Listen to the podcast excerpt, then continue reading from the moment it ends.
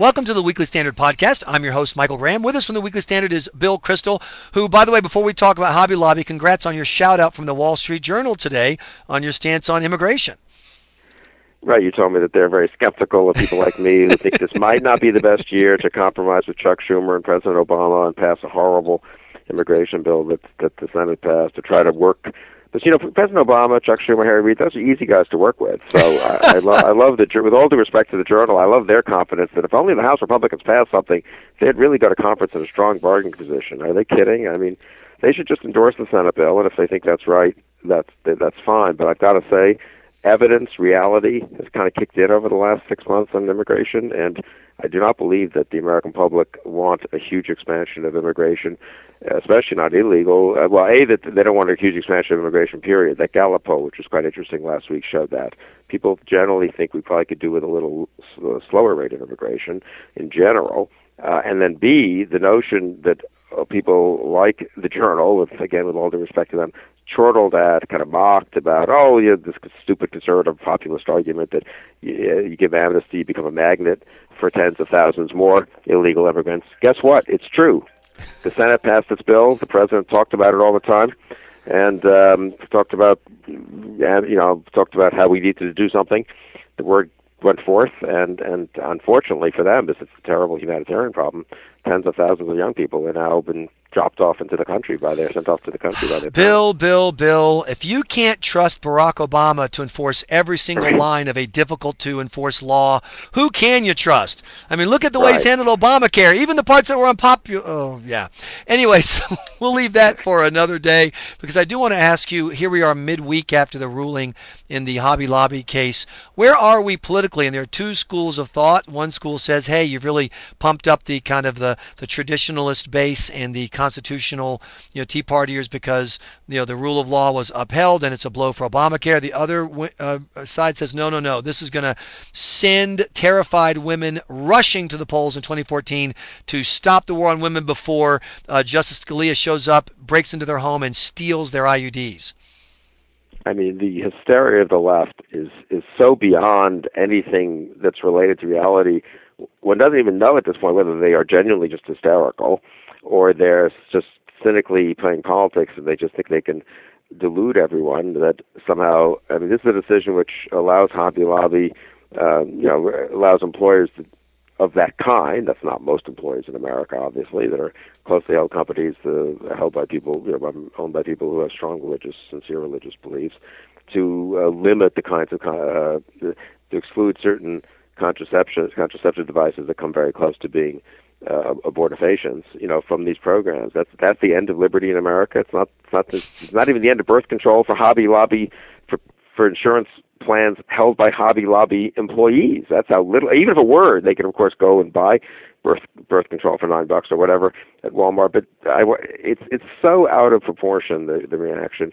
It makes you wonder. It's become a theological issue for them. If every American, I'm, I'm surprised their position isn't that not just that American women should have free access no matter where they work, no matter the religious beliefs of the, themselves or their employers, to birth control, but they should be forced to go uh, have birth control uh, devices and pills in their in their house. Otherwise, they're somehow not living the American dream. You know, it's really uh, the left's insane. I, I, if, if conservatives can't win this debate, they can't win a debate about religious freedom, about a straightforward interpretation of a piece of legislation that was passed by huge bipartisan majorities under Bill Clinton uh, then I think conservatives should just hang it up. What's distressing is some Republicans are, are intimidated because Obama did the war on women thing a little with some success in 2012. They think they can. They're now intimidated by Obama trying to play that card again. I, I just can't believe it's going to work this time. So you dispute the president of the National Organization of Women who compared this to apartheid, Jim Crow, and slavery. I mean, you can't make it up, right? I mean, I'm, you know, here we are in America, and people are saying these things. And they actually talk to any woman who actually works for Hobby Lobby. I mean, they can't even, you know what I mean? Aren't they the ones who are most affected by this? I, I haven't noticed that they're resigning in droves to take jobs for the National Organization for Women. But you know, if we have recalibrated the expectation to either you support other people giving me stuff or you're against the stuff itself, that's a conversation over time that conservatives and small government advocates can never win.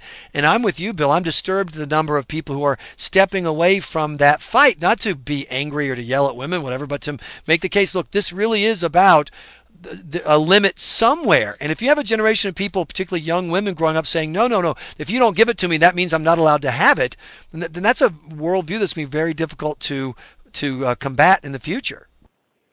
Right, and this is where conservatives, there's no point giving in on this one and then fighting somewhere else. You're never going to have a clearer case of religious freedom.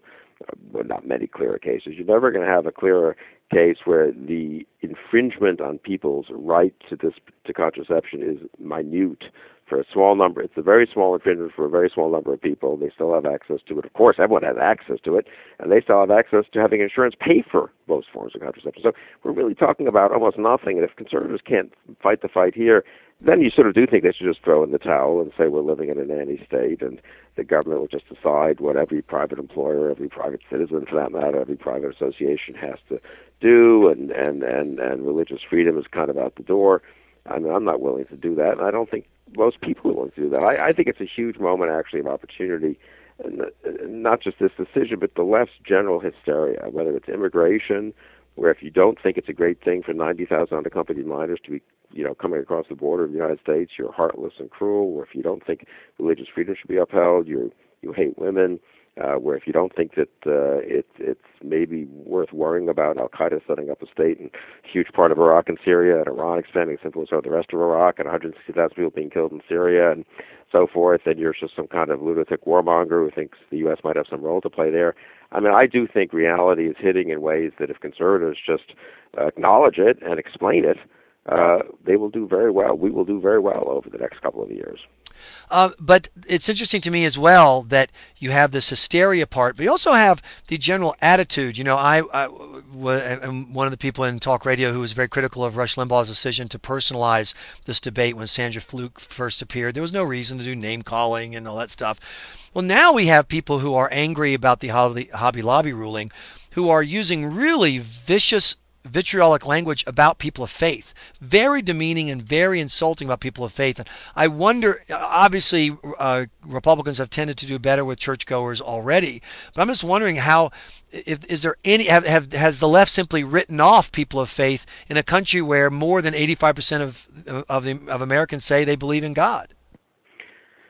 Well, you know, I suppose what liberal uh, polemicists and commentators and the presidents of uh, NOW say is different from what you know, actual Democratic representatives and senators who are uh, from states that have an awful lot of churchgoers are saying. So maybe it's going to, I, don't know exactly how direct the political effect is going to be, but I, I do think uh, well, let me you ask know, you: Do you see the animosity towards religion and towards people of faith that I've seen in the comments about the Hobby Lobby? In other words, you shouldn't yes. even be talking about this. How dare you even have an opinion on this? You idiot religionists, go back to your cave and shut up.